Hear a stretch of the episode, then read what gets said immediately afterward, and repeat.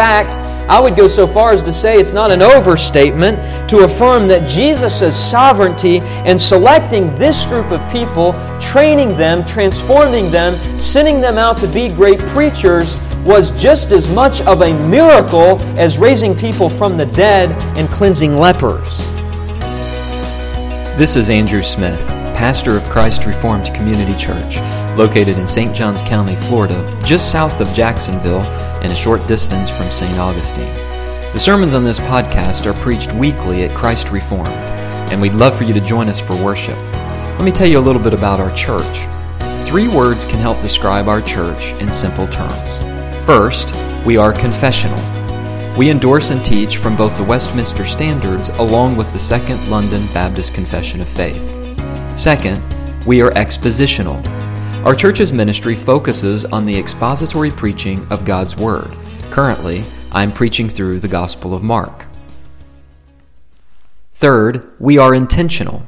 This church was established in early 2016 with the intention of focusing on the ordinary means of grace. It is the study of God's Word, prayer, and the sacraments that remain our focus as a church. So, if you are interested in a confessional Reformed church plant intentional to focus on the simplicity of ministry, you may want to consider visiting us.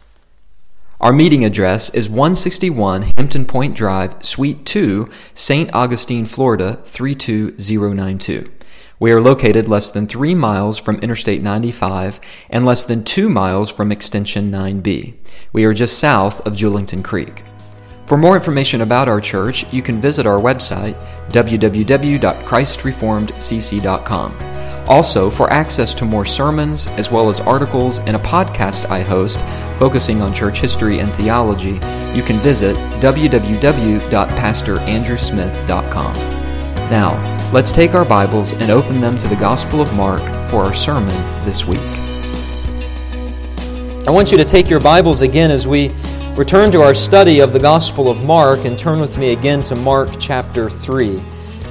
Mark chapter 3. We have began a series in the Gospel of Mark and we find ourselves this morning at a pivotal text verses 13 through 19.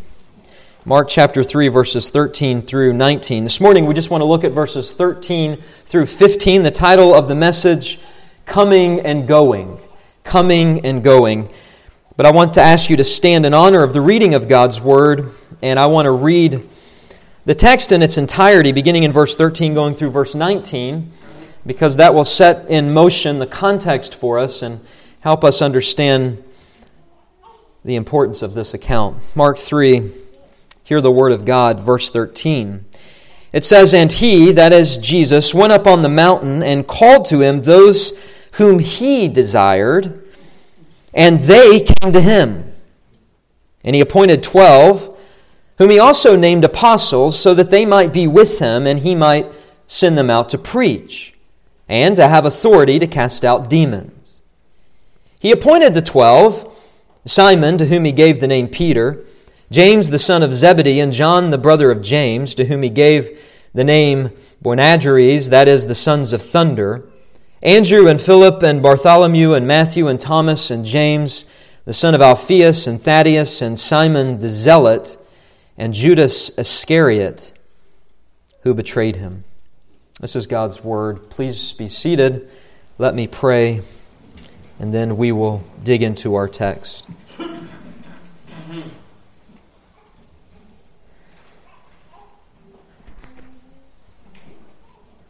Father, we come before your holy scriptures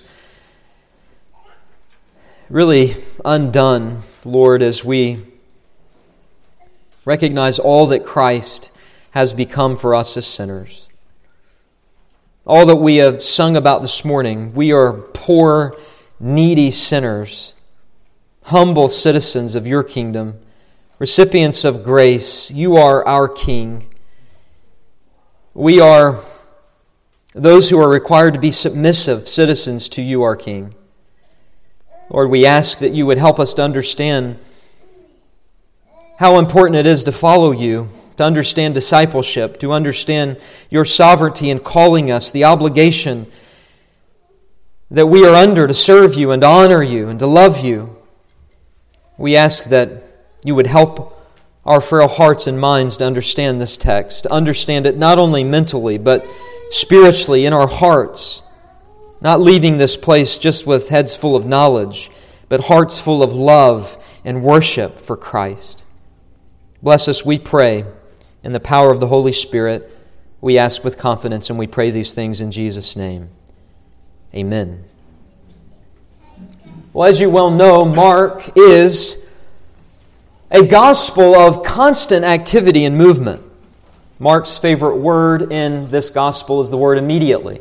He likes to use that word immediately, moving us rapidly from one scene to the next, really revealing to us the busyness of Jesus' life, a life that was constantly marked by coming and going.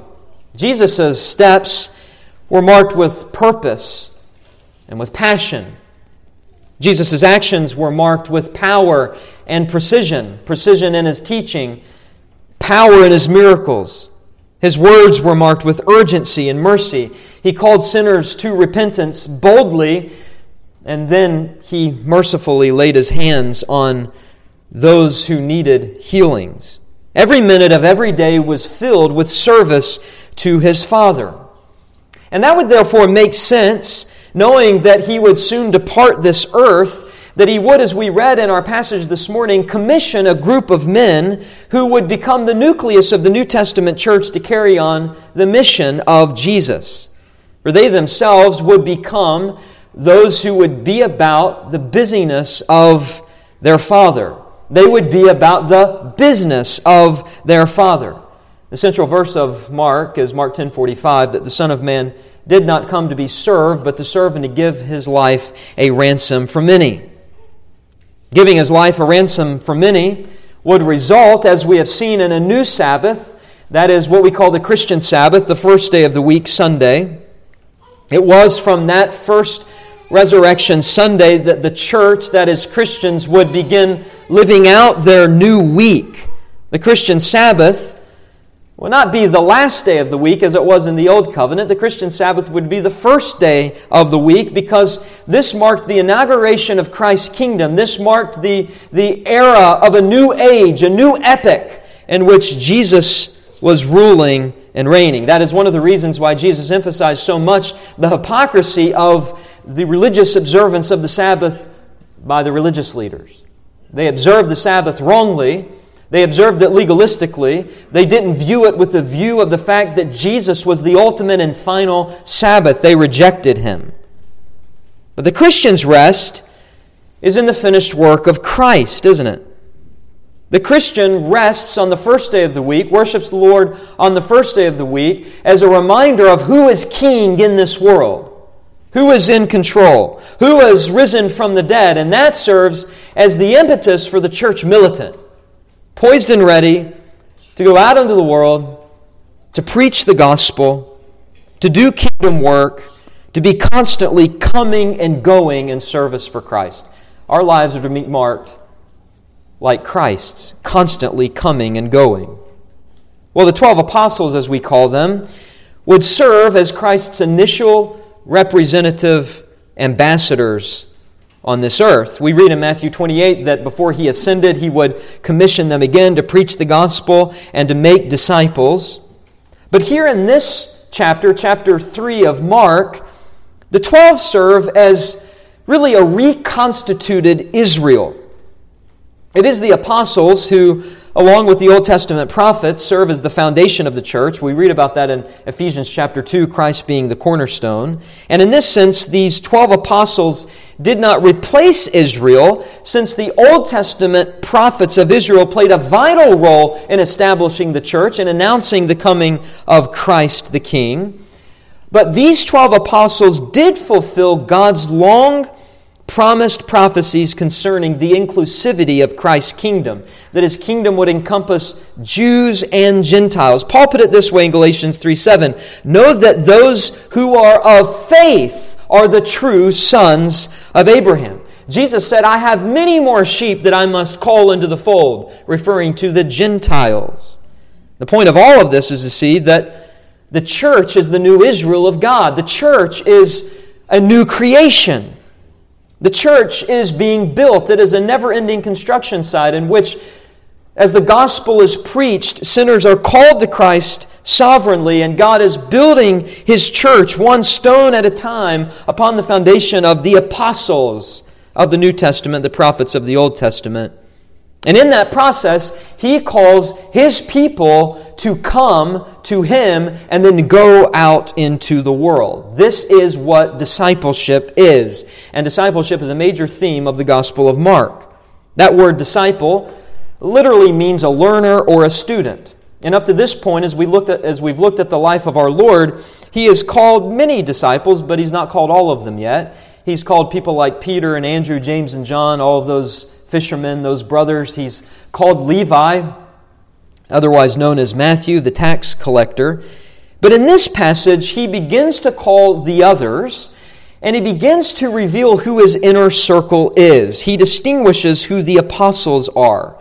They are the men that will travel with him and learn from him for three years. They came to him, and he sends them out. They form the reconstituted Israel, with Christ serving as the king, they as the royal ambassadors. And all of this is really rooted in a negative reality as well as a positive reality. Negatively speaking, this new Israel, this new creation, if you want to call it that, this reconstitution of a spiritual people who were true sons of Abraham, who had faith like Abraham in Christ, was a judgment upon Israel a judgment on her because of her apostasy. The beginning of Christ's ministry, Jesus walked into the temple and cleansed it. The end of Christ's ministry, Jesus walked into the temple and cleansed it. He chased out the money changers, which signified the corruption, the legalism, the hypocrisy of the religious elite. We read Ezekiel 34 for our public reading of Scripture from the Old Testament, which speaks about the false shepherds of Israel. The Pharisees fulfilled that prophecy. They were the false shepherds. They were not true shepherds. They didn't feed the sheep because when Christ came, they crucified Christ. They didn't feed the gospel to Israel. They were abusive shepherds. They scattered the sheep. They were selfish. Jesus said in Matthew 23 instead of producing converts to heaven, they produced sons of hell. He said in Mark 7 they exchanged the commandments of God for the traditions of man, placing them on the throne. And all of this was highlighted, as we've seen, in their misunderstanding and hypocritical observance of the Sabbath, which Jesus gladly exposed. From top to bottom, Israel as a nation needed reconstituted and they needed new leaders because they were not sons of God, but they were, as Jesus said to their faces in John 8 44, you are sons of the devil. So, negatively speaking, this reconstitution was a judgment. But positively speaking, this meant revival. This meant an evangelistic campaign such as which has never been seen in the history of the world. These 12 men represented the 12 tribes of the new Israel of God, the new creation. As the second Adam, Jesus was not just forming a new nation, Jesus was forming an entirely new creation, lived out of a new Sabbath. This new creation would involve transformed hearts, not legalistic hearts, lives birthed anew in the kingdom of God on a mass scale. The foundation of this new creation would be built on the apostles, these men that Jesus chose to be the new leaders of Israel, who would preach the gospel, and there would be an expansion and an extension of God's kingdom throughout the world, such as which has never been seen in all of the Old Testament.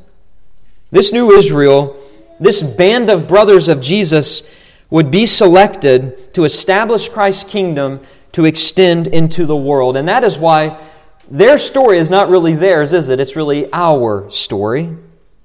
It was the beginning of the greatest evangelistic campaign ever seen in the history of the world. It's still occurring today. We are living in that day. We come to Christ by sovereign grace. We go out into the world by divine commission as royal ambassadors for Christ who is reigning over all things. We faithfully preach the gospel. We faithfully live the gospel and God sovereignly brings in all the other sheep into this reconstituted spiritual people of God.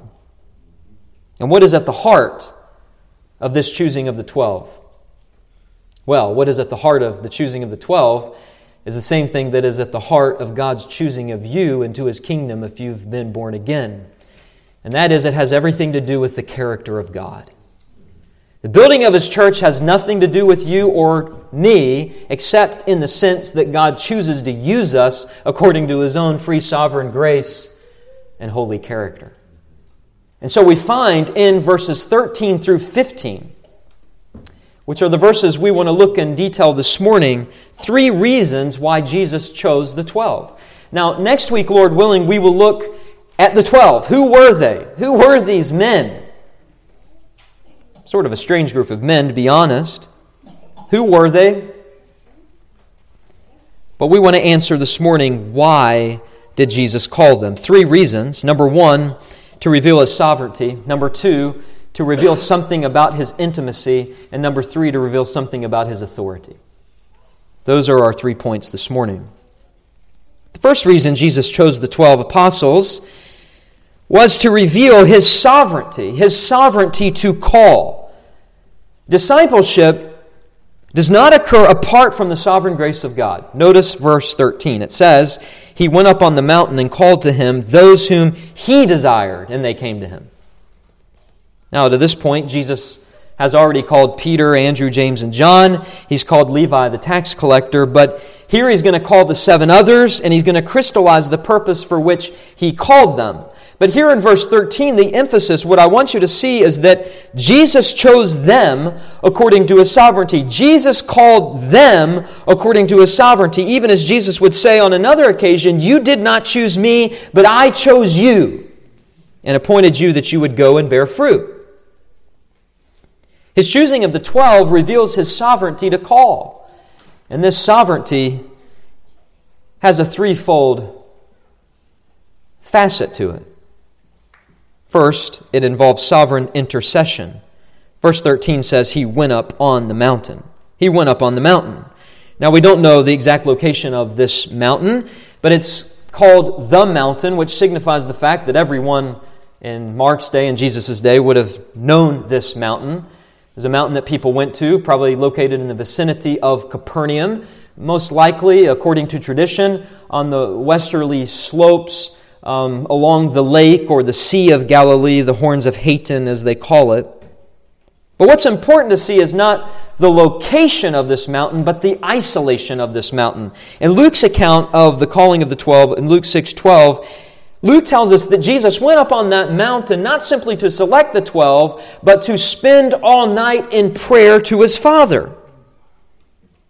Mountains have great significance in the Bible. Moses received the law of God on Mount Sinai. Jesus would go to the Mountain of Olives. Jesus would go up on a mountain to pray after walking on the water. Jesus would be transfigured before the disciples on a mountain. Here, Jesus is going to do business with his Father, to sovereignly intercede, to have communion with his Father. And we learn something here regarding God's providence and prayer. Consider the fact that the Holy Son of God, the Creator of heaven and earth, the one who knew all things, the one who is sovereign over all things, still prayed to his Father. He did this because he had sweet communion with his Father. He had an innate desire to speak with his Father, to do his Father's will, and this same communion would be granted to his followers, those that he would choose. And so he's praying to the Father Help me choose out of this larger group of disciples who the inner circle will be. Now, let me just say, I think that prayer is the most neglected discipline of the church. Here we see the humility of Jesus in interceding asking the Father who he should select. I quoted to you earlier the first part of John 15, 6. You did not choose me, but I chose you and appointed you that you would go and bear fruit. But the end of that verse says, John 15, 16, and that your fruit would remain so that whatever you ask of the Father in my name, he may give to you. That's the way Jesus lived his life, trusting the Father, knowing the Father would answer his prayer requests. John Calvin said, In prayer, two things are necessary faith and humility. By faith, we rise up to God, and by humility, we lie prostrate on the ground. That was our humble Jesus. We aren't to use God's sovereignty as an excuse not to pray. Why? Because Jesus didn't, and He was sovereign over all things. And He's praying in this isolation of the cold mountain air for the Father to reveal to Him who He would choose. So His sovereignty to call involved a sovereign intercession but secondly, his sovereignty to call involved the sovereign initiative. Verse 13 goes on to say, not only did he go up on the mountain, and he, and he did that to pray, but after his praying was done on the next day, notice verse 13, it says, And he called to him those whom he desired. After the sovereign intercession, Jesus took the sovereign initiative to pursue the elect ones. 1 John 4:10 and this is love not that we have loved God but that he loved us and sent his son to be the propitiation of our sins. 1 John 4:19 we love because he first loved us. Jesus took the sovereign initiative to choose the 12 just like he takes the sovereign initiative to choose any sinner to be part of his kingdom. We'll see next week what a motley crew this was. Former tax collector a nationalistic zealot even a betrayer. Probably not the ones you would think God would choose, but let me just say that's always how God operates. He chooses those who are least likely to reveal his glory and his power and salvation. 1 Corinthians 1 Consider your calling, brothers. Not many of you were wise according to worldly standards. Not many were powerful. Not many were of noble birth. God chose what is foolish in the world to shame the wise. God chose what is weak in the world to shame the strong. God chose what is low and despised in the world, even the things that are not, to bring to nothing, nothing things that are, so that no human being might boast in the presence of God. No boasting here in fact, I would go so far as to say it's not an overstatement to affirm that Jesus' sovereignty in selecting this group of people, training them, transforming them, sending them out to be great preachers was just as much of a miracle as raising people from the dead and cleansing lepers. These men were walking miracles, which is how the Bible describes what the gospel does to a human soul. Paul said in 2 Corinthians 5:17, "We are new creations. If anyone is in Christ, he's a new creature. All things have passed away; behold, new things have come." If you have been brought to Christ, it is not your own doing. You had nothing to do with your physical birth. You weren't there when your parents chose to have you.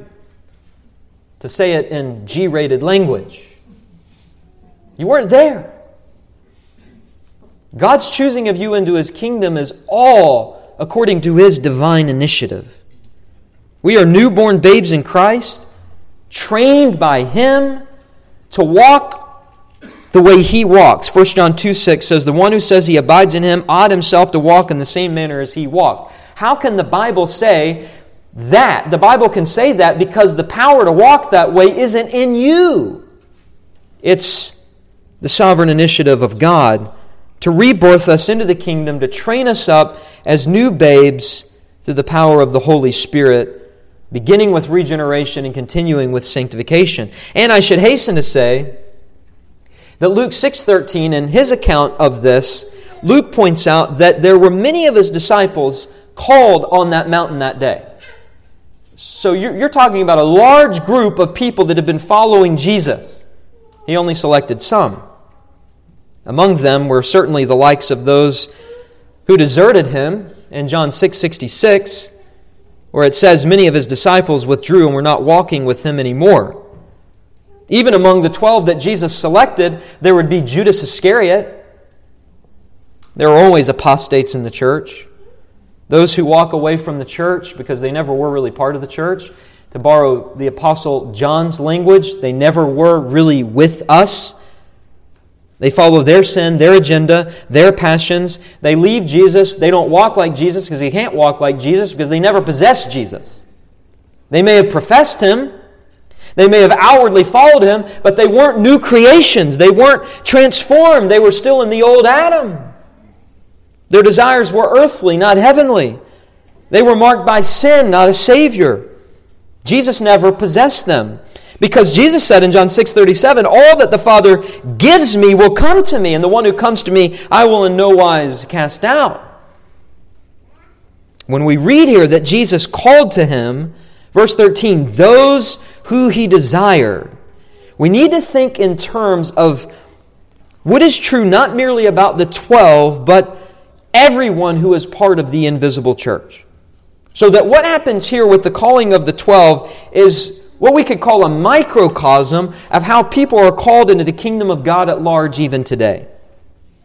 So, the word church, for example, the Greek word ekklesia, it's built off two Greek words, prefix ek, which means out of, and the word kaleo, which means to call, to call out of. The church is the ekklesia, those who are the called out ones, those who have been inwardly drawn by the Holy Spirit.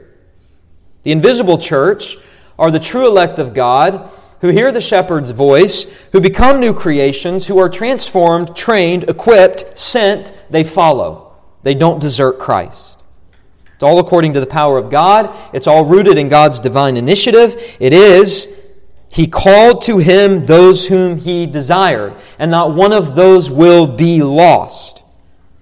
Something interesting about discipleship in Jesus' day was the fact that rabbis did not recruit their students. So if you wanted to train under a rabbi, you had to apply. Just like you would apply in the admissions office of a university. Not here. Jesus recruited who he wanted. That's a very important point. Jesus chooses who will be in his kingdom. He doesn't have to save anybody. But if anybody is saved, he chooses who it will be. And he takes the divine initiative. Because if he doesn't take the divine initiative, you won't.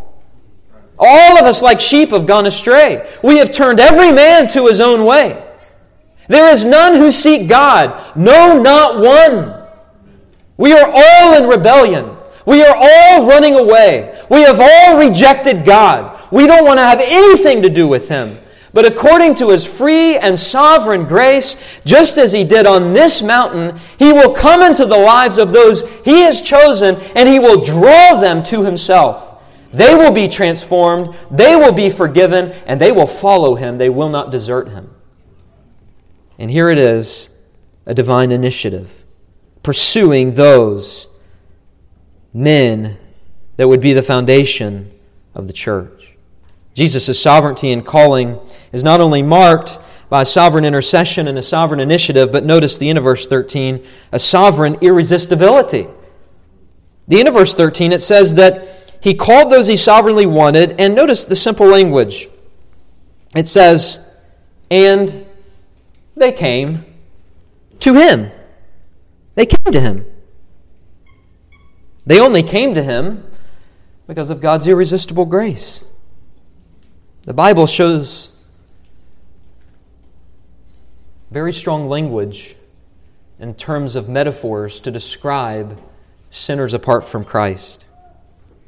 Those apart from Christ, the Bible says, are in slavery. Those apart from Christ are dead.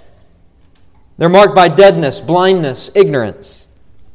No one can come to Christ apart from the effectual call no one will come apart from the divine initiative. Those whom Jesus desires, those are the ones that come. No one will come without that divine initiative because we're bound in sin. We're slaves to sin, slaves to Satan. We're blind. Jesus told Nicodemus, You cannot see the kingdom of God We're dead, Ephesians 2 1, and sins and trespasses. Paul says in 1 Corinthians 2.14, not only are we marked by slavery, deadness, blindness, but we're also marked by ignorance, not able to understand. We're spiritually discerned. We can't understand the things of the Spirit. But Jesus said, What is impossible with man is possible with God. Many are called, few are chosen. And the Bible underscores several characteristics of God's irresistible grace, of his effectual call of the elect. First of all, God's effectual call is immutable. Romans 11:29 says that the gifts and calling of God are irrevocable. That means God will never turn back on his word.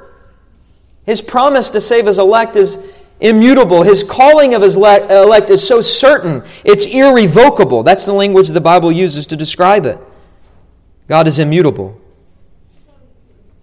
The gifts and calling of God are irrevocable. Effectual calling is also marked by the element of eternality.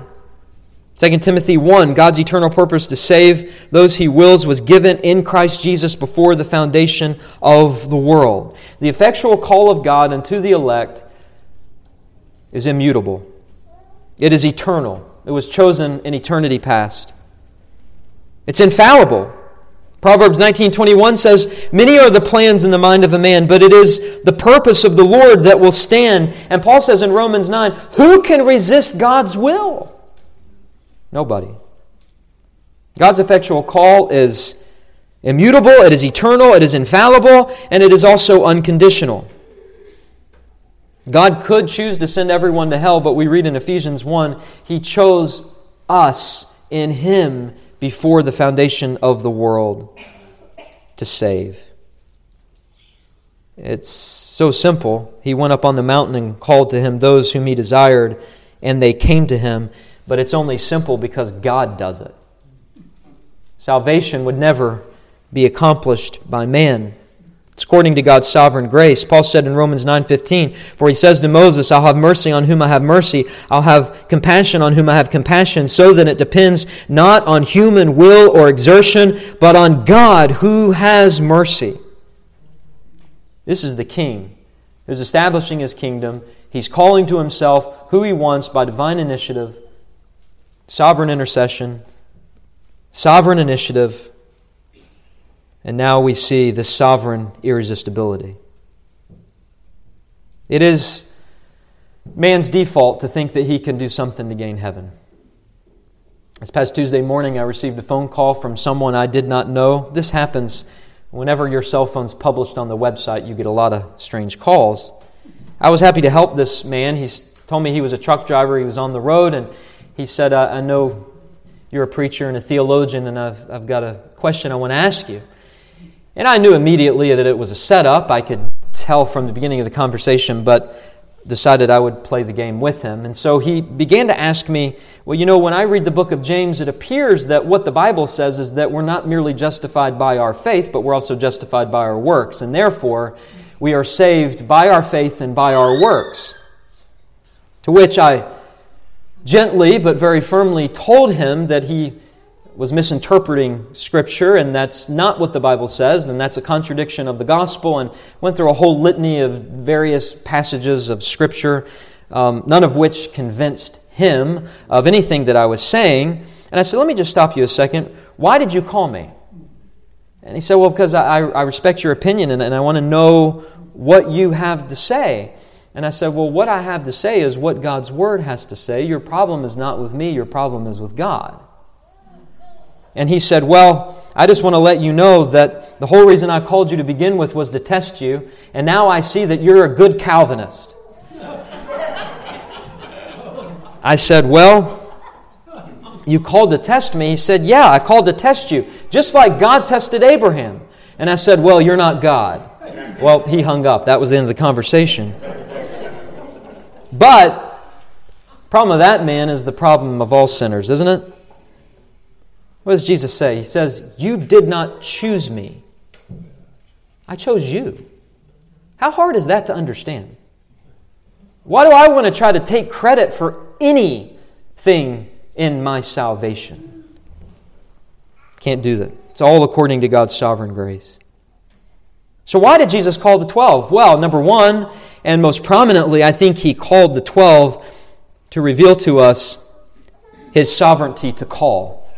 His sovereignty to call. And if you are going to be born again this morning, it must be something God does. If you are to be allowed into the kingdom of heaven, God must open the door and pull you in. You are not coming to the door on your own. You must feel the weight of your sin. You must be convicted of your sin. And you must lie prostrate before the Holy King, begging for His mercy and His grace. And if you reach that point, you've already revealed the fact that He's called you. He'll pull you in. Not what we do. Jesus chose the twelve to reveal His sovereignty to call. Secondly, Jesus chose the twelve to reveal His intimacy to commune his intimacy to commune. Notice the beginning of verse 14. I think it possibly could be missed if we weren't careful. It says, And he appointed 12, whom he also named apostles. And here's what I want you to see so that they might be with him. We'll stop right there. That's very interesting to me. Why did he choose them? Well, he chose them according to verse 14 simply that they might be with him. I can't help but think of the believer's union and communion with Christ. Twelve were called to be with him. This is powerful. What happens when you're with Jesus? Well, we read in Acts 4 Now, when they saw the boldness of Peter and John and perceived that they were uneducated men, they were astonished and they recognized that they had been with Jesus. And Luke says later in Acts, the whole world was turned upside down just because they were with him. God's grace and sovereign salvation is so wonderful because, listen to this, beloved. He not only saves us some, from something, He saves us to something. He saves us to be with Him. He saves us to be with Himself. The intimacy to commune. To me, that, that is extraordinarily powerful because Jesus is going to use these apostles, right? They're the foundation of the New Testament church. But verse 14 doesn't say that's the reason He chose them. He chose them so that they might be with Him. That is the glory of the gospel that a holy God would want to have anything to do with poor, needy sinners. That's the heart of God. The intimacy of communion. To save us not only from our sin, to save us not only from hell, to save us not only from the power of the devil, but to save us for himself. The glory of the gospel. My wife and kids can testify to you that if I walk to any soccer field, I am constantly looking for talent, recruiting kids. What can this kid bring to a table? And oftentimes I'll recruit kids that will never even be placed on any team I coach, but I just want to help out another team. And sometimes another coach might recruit kids from me and put them on my team, and that's just the way that it works. But I will tell you, there's a big difference between recruiting a player for yourself, where you train them, you create a bond with them, you see their progress, and recruiting a player that you'll never see again and have nothing to do with. To borrow that analogy, Jesus chose his people, us, for himself, not for another. And there are intimate bonds that tie us to Christ that can never be severed. And by the way, when He recruited us, there was nothing within us that He saw that was compelling. It was all according to His free grace. But I want you to note there in verse 14 that Greek word translated appointed. Back up, he saved them that they might be with him. But the beginning of verse 14, he appointed 12. That is an interesting Greek word. I think it gives some insight to crystallize the thinking that is behind this. As I said, this is a microcosm of what happens broadly when God calls people into his kingdom. So we're not to be so isolated in our thinking that whatever Jesus does on this mountain, he just did with the 12. No, what he did on the mountain with the 12 is essentially what he does in calling any sinner into his kingdom. And that word appointed is the Greek word poieo. It literally means to make something, to create something. It means to produce, to form, to fashion. And in fact, I'm sure none of you have a Greek Septuagint with you this morning, unless it's on an app. But in the Greek Septuagint, that is the Greek version of the Old Testament, poieo, this word used as appointed, is the same word used in Genesis 1 1. In the beginning, God created the heavens and the earth. When Jesus chose the 12, he was creating a new creation. This is not a natural thing, this was supernatural. He was regenerating his disciples, he was transforming them. They would bear his image, they would become new creations. They would be inseparable from him, placed in him, one with him. That's what Jesus prayed, right? That they may all be one, just as you, Father, are in me and I in you, that they also may be in us, so that the world may believe that you have sent me. Just as Jesus brought the world into existence, according to John 1 1, in the beginning was the Word, and the Word was with God, and the Word was God, and all things were made through him, and without anything, without him was not anything made that was made, just as Jesus brought the natural world into creation, so too did he create the church. He recreated these men. Here's the lesson our spiritual union with Christ is such that discipleship, and this is an important point, does not so much consist in what we do for Christ, but what He did for us in remaking us. So, in all the talk about serving the kingdom, serving Christ, making disciples, the power behind that is what God has done in and through us. The power is not in us. Here is a new creation. Here is a new Israel where God would reign supreme over his people, in his people, through his people. He appoints them. He creates the twelve. And notice verse 14 also says, Whom he also named apostles. So this distinguishes this inner circle from the rest of the disciples. They're called apostles. They are the sent ones. They would go out into all the world. Jesus named them, just like the first Adam named his the creation of God, the animals. Here, the second Adam is naming his chosen ones of this new spiritual creation to send them into the world.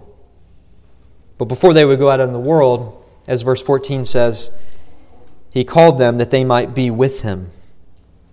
That they might be with him. Discipleship is about a relationship first. Apart from a relationship, discipleship is not real.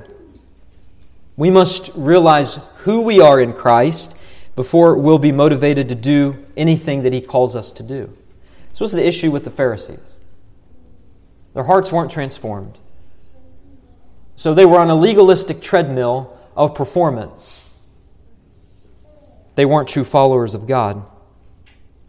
The believer's union with Christ, being with Him, being in Him, that reality motivates holiness because without that union, there is no power. Apart from us being placed in Christ and being indwelt by the Holy Spirit, there is no power to live godly. There is no discipleship. There is no following of Christ. There's no power. One powerful example of this took place in the life of the Philippian jailer. We read in Acts 16:31, the apostles told him, "Believe on," or the ESV says, "Believe in the Lord Jesus Christ and you will be saved." That Greek word is eis. Believe into the Lord Jesus Christ because when we believe in Christ, we are placed into Him. Our faith makes us one with Him. So that our union with Christ makes us one with the Father, bringing that sweet communion of fellowship, not only with the Father, but with the Son and with the Holy Spirit. That's why Jesus calls sinners out of the world, that they might be one with Him and the Father. Unbelievable, overwhelming. And we need to make a distinction between union and communion. Your union with Christ can never be broken, but your communion can be disrupted. If there's unconfessed sin in your life, or if you respond to a trial with the wrong attitude, or you're not spending time in the Word and in prayer, but your union can never be severed. Jesus calls all disciples to himself, as verse 14 says, so that they might be with him. Salvation is about this intimacy to commune, God with his people, sweet fellowship, sweet communion, sweet rest and security. There is no doctrine in all of the Bible that is sweeter than the doctrine of the believer's union with Christ, that we were saved to be with him, in him, and he in us. What did Jesus say in John 14? Let not your hearts be troubled. Believe in God, believe also in me. In my Father's house are many rooms. If it were not so, would I have told you that I go to prepare a place for you? And if I go and prepare a place for you, I will come again and I will take you to myself, that where I am, you may be also. You say, wait a second, I, I thought you're preparing many rooms, or as the King James says, many mansions. Yeah, but Jesus says, those are for you, but when I come back for you, I'm taking you to myself. The glory of heaven is the communion, uninhibited, free from sin, free from trials that we have with God through Christ, and we enjoy that sweet communion even on this earth. The disciples did, and it is that sweet union with Christ and communion that fuels our obedience to God. We are His workmanship, created in Christ Jesus for good works, which God prepared beforehand, before the foundation of the world. Knowing that motivates you actually living out those good works because you know this has been certain from the beginning, from before the foundation of the world. If you're a Christian, you were placed in Christ, chosen in Him, as Paul says in Ephesians chapter 1. So, why did Jesus choose these 12? The exception of Judas, obviously. And why did Jesus choose anybody? Number one, to reveal his sovereignty to call, verse 13. Number two, to reveal his intimacy to commune, beginning of verse 14. And finally, number three, to reveal his authority to commission. His sovereignty, his intimacy, his authority. Notice the rest of verse 14 and all of verse 15. It says, He called them that they might be with him, verse 14, and here it is, that he might send them out to preach, and verse 15, have authority to cast out demons. Now, here is his authoritative commission that he will repeat in Matthew 28. Before he ascends, go into all the world, preach the gospel, baptizing them in the name of the Father, Son, and Holy Spirit here they're coming to him, and here he's going to send them out. Jesus' life, as I said at the beginning of my sermon, was marked by coming and going. He wants the disciples' lives to be marked by coming and going. So that the life of a Christian is a life of service in the kingdom. Now, here for the apostles, he sends them authoritatively, he commissions them to preach, as verse 14 says, and as verse 15 says, to have authority to cast out demons. Those are the two tasks identified by Christ to the apostles. The primary activity is preaching. You remember all the way back in chapter 1, verse 14 after John was arrested, Jesus came into Galilee proclaiming or preaching the gospel of God, saying, The time is fulfilled, the kingdom of God is at hand. Repent and believe in the gospel. Jesus' whole ministry was primarily marked by preaching, even more so than healing. So much so that he would avoid sometimes healing people. We read in chapter 1 in verse 38, let us go on to the next towns, Jesus says, that I may preach there also, for that is why I came out. And he went throughout all Galilee, preaching in their synagogues and casting out demons. Jesus was preaching and casting out demons. Those two things were joined together. Of course, we read in Romans 10 how beautiful are the feet of those who preach the good news. How will they hear without a preacher? We affirm that the preaching of the Word of God is the primary means of grace by which people are brought into the kingdom of God, by which the darkness of Christ's kingdom is peeled away and the light of truth enlightens hearts. Later in Mark chapter 6, in verse 7, we read, They went out. He called the twelve and began to send them out two by two, and he gave them authority over the unclean spirits. These were the apostles, the apostolos. They would be sent out as verse 14 says. Apostello is the, is the verb form of that, which literally means to commission. So this is the authoritative commission of Christ to the apostles. Commission to preach, commission and authority to cast out demons. And I just want to say, to be sure, the casting out of demons is not something that is a gift given to anybody but apostles. No one today has that gift. We read that the preaching of the apostles needed to be accompanied by signs and wonders. Hebrews tells us that salvation was declared at first by the Lord. It was attested to by us, those who heard while God also bore witness by signs and wonders and various miracles and gifts of the Holy Spirit distributed according to his will. That would include the ability to cast out demons. Paul would even outline the signs of an apostle in 2 Corinthians 12 12. But here, none of the other gifts are mentioned. Mark doesn't mention speaking in tongues. Mark doesn't mention healing. Mark mentions preaching and then the authority to cast out demons. Why? Why is that? Well, to find out what Mark means, we're going to go look at what Matthew says. So take your Bibles and turn back with me to Matthew chapter 12. Verse 28. Mark mentions this in a different context, but here in verse 28 of Matthew, here is a principle. Very critical to see.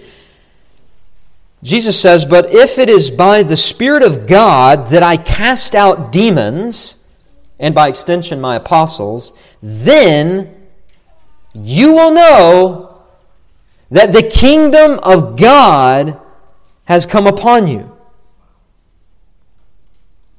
Why is there not demonic activity in the Old Testament?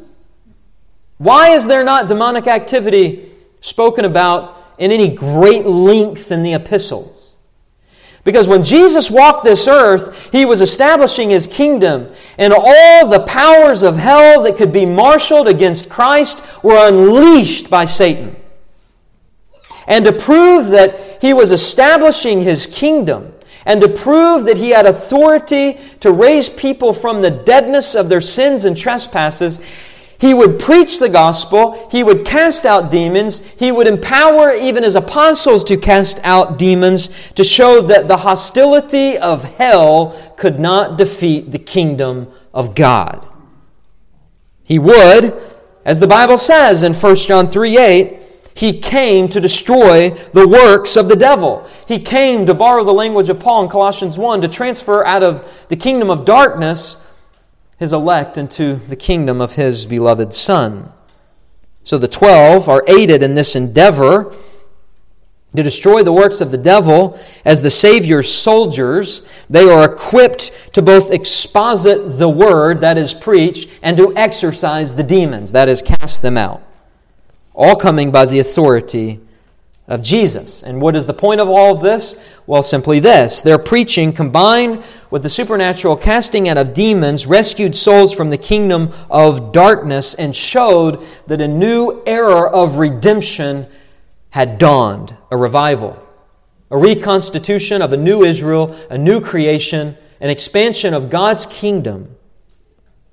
Herman Bavinck, great Reformed theologian, said this, and I quote after creation and the incarnation, the outpouring of the Holy Spirit is the third greatest work of God.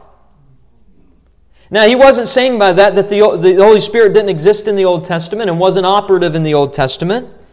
What he meant by that was the extension of Christ's authority as king, the expansion of his kingdom, the inclusion of Gentiles into the people of God, and the binding of Satan. The binding of Satan. Jesus said in the upper room, he would send the Holy Spirit, the Helper, the Paraclete. Well, that was prophesied in the Old Testament. Go read Jeremiah 31, go read Ezekiel 36. The promise of the new covenant is this, this global and full blessing of the Spirit of God in, in, a, in a massive way.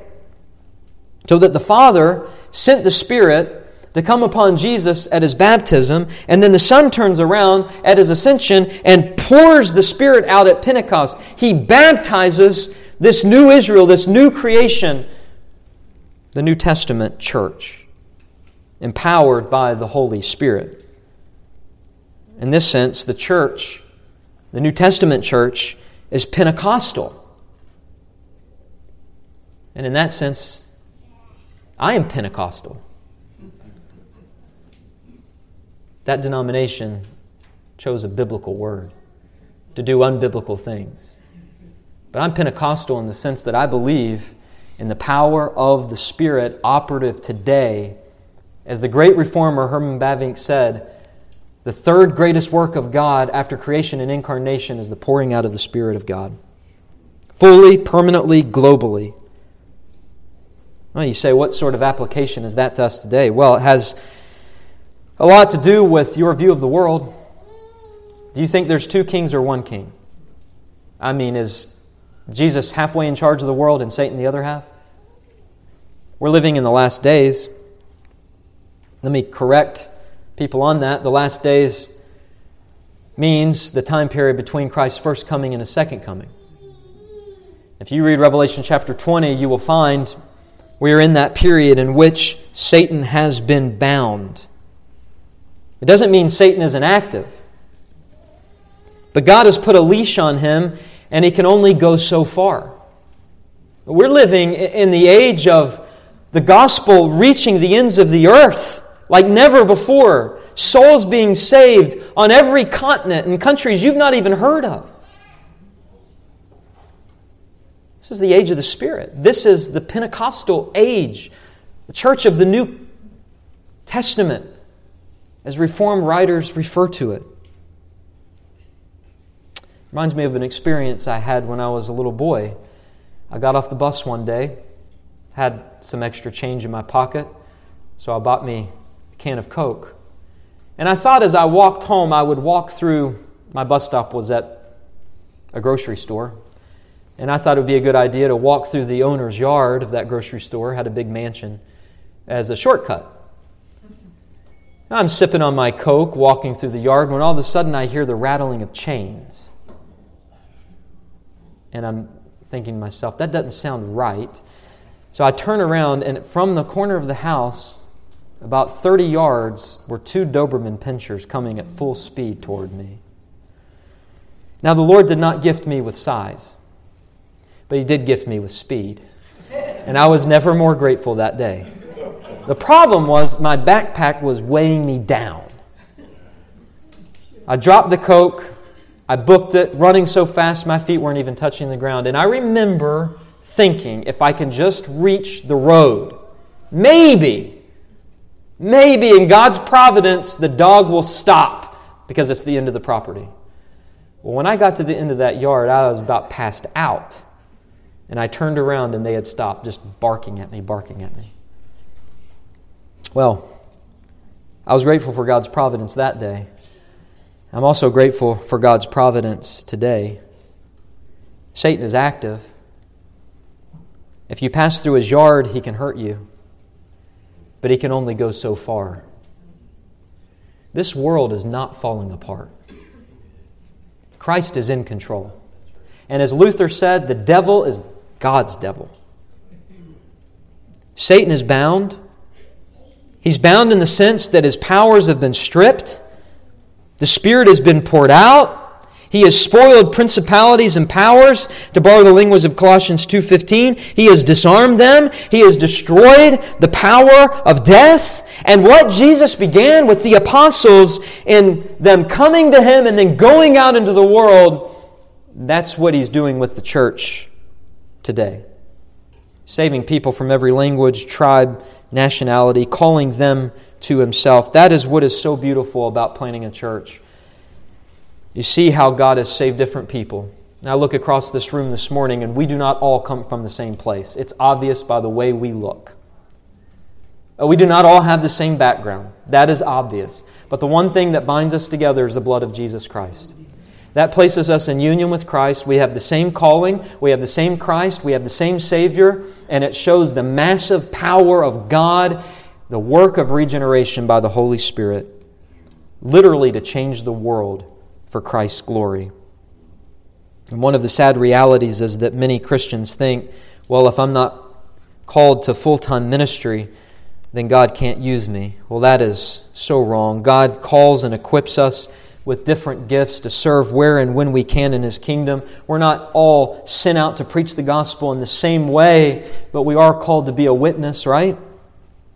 We are called, let me return to that verse I began with John 15, 16, you did not choose me, but I chose you and appointed you that you should go and bear fruit, and that your fruit should abide, so that whatever you ask the Father in my name, he may give it to you.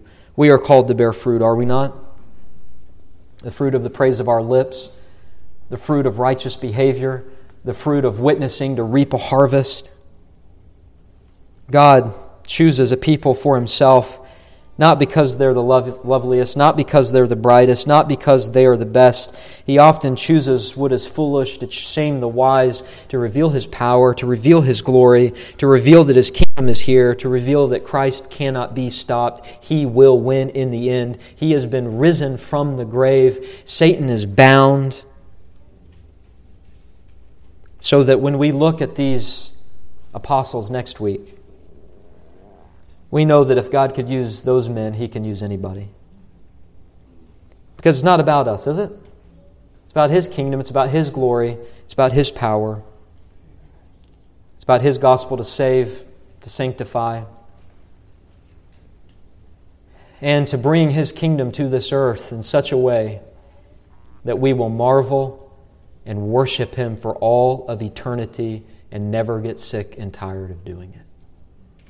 This is the God that we serve. Let us pray. Our Lord, we thank you for such a powerful text, Lord, because of these truths that are found embedded within these verses. The calling of the twelve was not the end of your calling of disciples, it was the beginning in the New Testament church age, Lord, the beginning of the reconstituted Israel, the new Israel, the new creation, where King Jesus rules, he will subject all things to himself. He will reconcile this world to himself. Lord, that's where our hope lies. Lord, we pray that as we partake of this Holy Supper, that you would help us to reflect upon that and think upon that. We know that we wouldn't be here if it weren't for Christ. We would not be here were it not for his death, burial, and resurrection. So we come to celebrate his death and his life by partaking of these elements. We pray you would bless our time of sweet communion with him as we seek to obey you in observing the Lord's table. We pray and ask all of these things in Jesus' name.